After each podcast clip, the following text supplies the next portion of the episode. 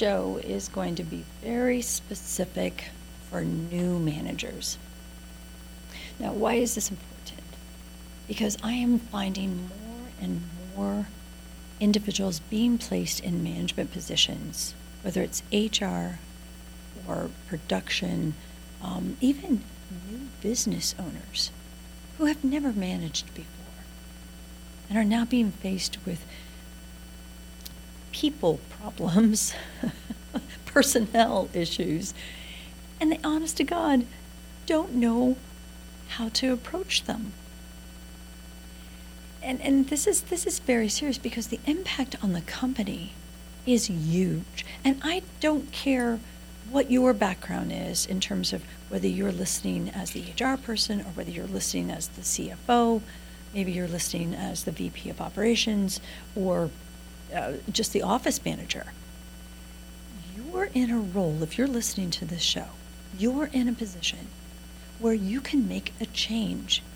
And you can not only change for the better the life of your manager, but by helping equip them to be the best that they can be, you're also helping the employees. And if you put those two together, you're making a major impact on the company. So let's just talk about what these new managers need to possess and what we as leaders working with these individuals need to be aware of to help them be the best that they can be.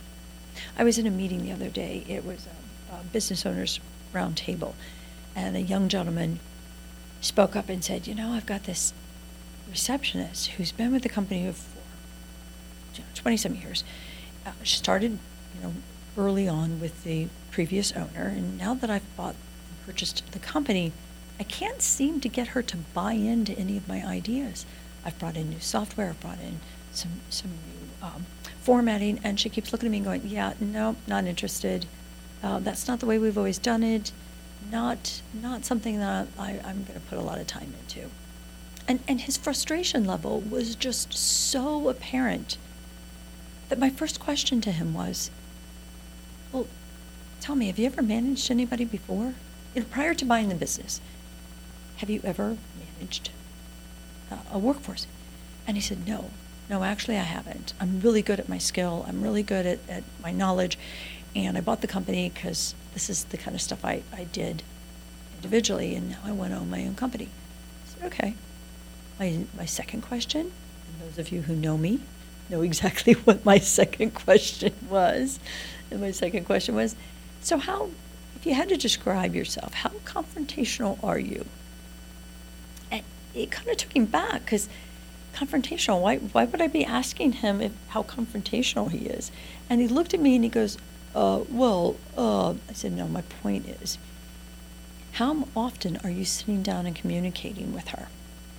When was the last time you had a one on one?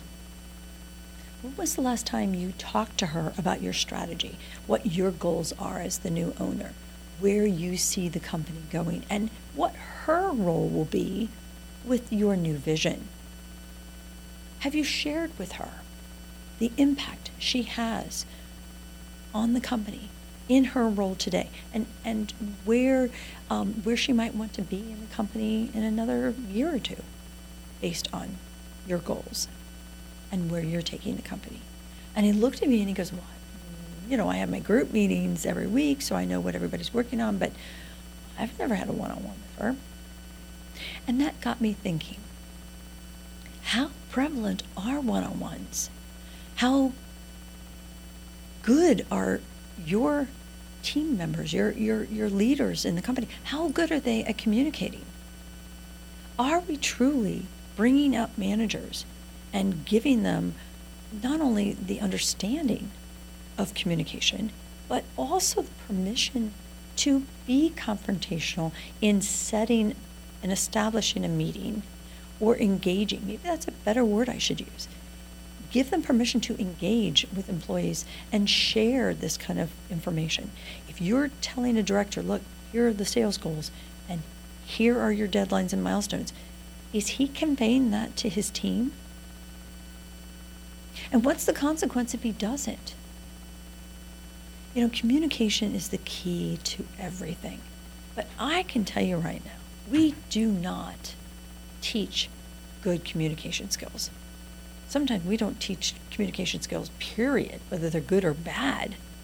I remember that there used to be a number of training sessions that people could go to. You paid for them, and companies would send people to these seminars, and they would talk about how to deal with difficult people and how to have those, you know, difficult conversations.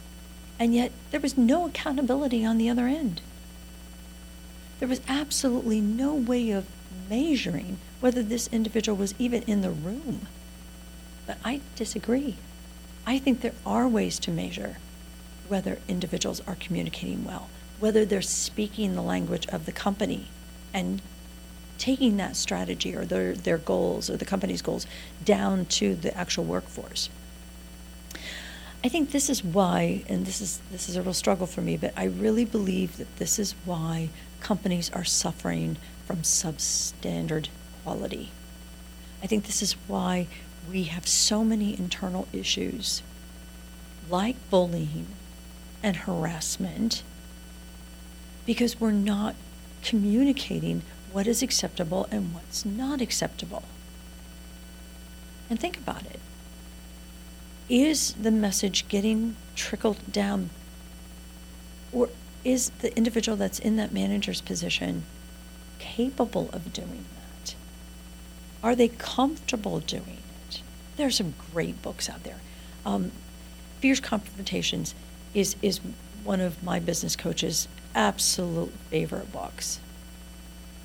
And then I will always bring out crucial conversations because I love the premise that that book provides in that you remove the emotion and stick to the topic. And it's an easy read. But no matter what book you read, or no matter who you talk to from a business coach or a business consultant standpoint, they will always emphasize that communication is the key to everything. How about lost time?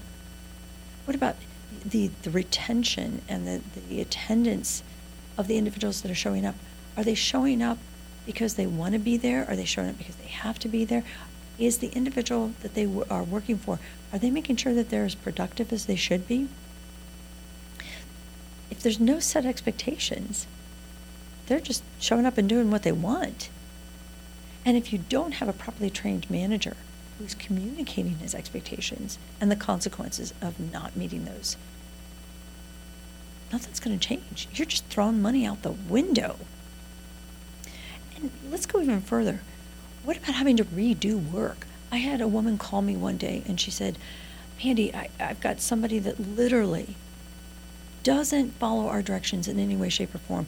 He's approving contracts. He's he's paying out money to vendors that we did not approve. And, and the sad part is when he does a report, I, as the supervisor, have to spend an, an hour or two redoing it. And my question was, well, what? And why are you putting up with this? She said, well, they won't terminate him. I said, but are you documenting? Are, are you prepping for this? See, the thing is, if if that's if the company's expectations are that low that they're willing to put up with this guy and they're willing to pay her all this extra money and in, uh, in time to redo his works, they're essentially paying two people for one one project. Then that's that's acceptance of the company. Is that who you want to be? As a listener and as a viewer, is that who you want to be? See, it's it's when that's the case, it's not the employee's fault because the employee has already figured out who you are.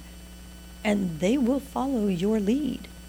If they think they can get away with it as substandard work, bad performance, bad attendance, and you're not communicating consequences to all that, and you're not following through with those consequences, yeah, then don't expect anything to change. But again, if we're not training and empowering our managers, we're not putting the right people in the right positions, you're just complicating the problem. How about individuals that are just getting overloaded? When we don't have individuals doing the best that they can be, if we don't have the right people in the right positions, others who are good employees are getting overloaded. And that's a really fast ticket for them to exit the company. when you've got a supervisor who isn't at the top of their game, they're not prepared, they're they're in the wrong position. They were great at what they did, really good, but he was never or she was never meant to be a supervisor or manager. There's no chance that there's going to be respect. The employees aren't going to respect them. They they're, they're going to walk they're going to walk all over them, and it's it's just unbelievable. You're going to have incremental turnover and poor production. Ultimately, you could have a very unsafe workforce, workplace. And I know, I know I'm throwing a bunch at you, but I want you to think about this. I want you re- to really mull this over and challenge yourself and then go back. Look at your workforce, look at your managers, your supervisors, and ask yourself, are we really are we really preparing the right people for the right positions to make the right decisions? And are there consequences? Are we suffering the consequences? Or are we exercising the consequences? It's a lot. But if you're listening to this show, you're in a position to make a change and make things better. My name's Mandy, and you've been listening to the Human Resource.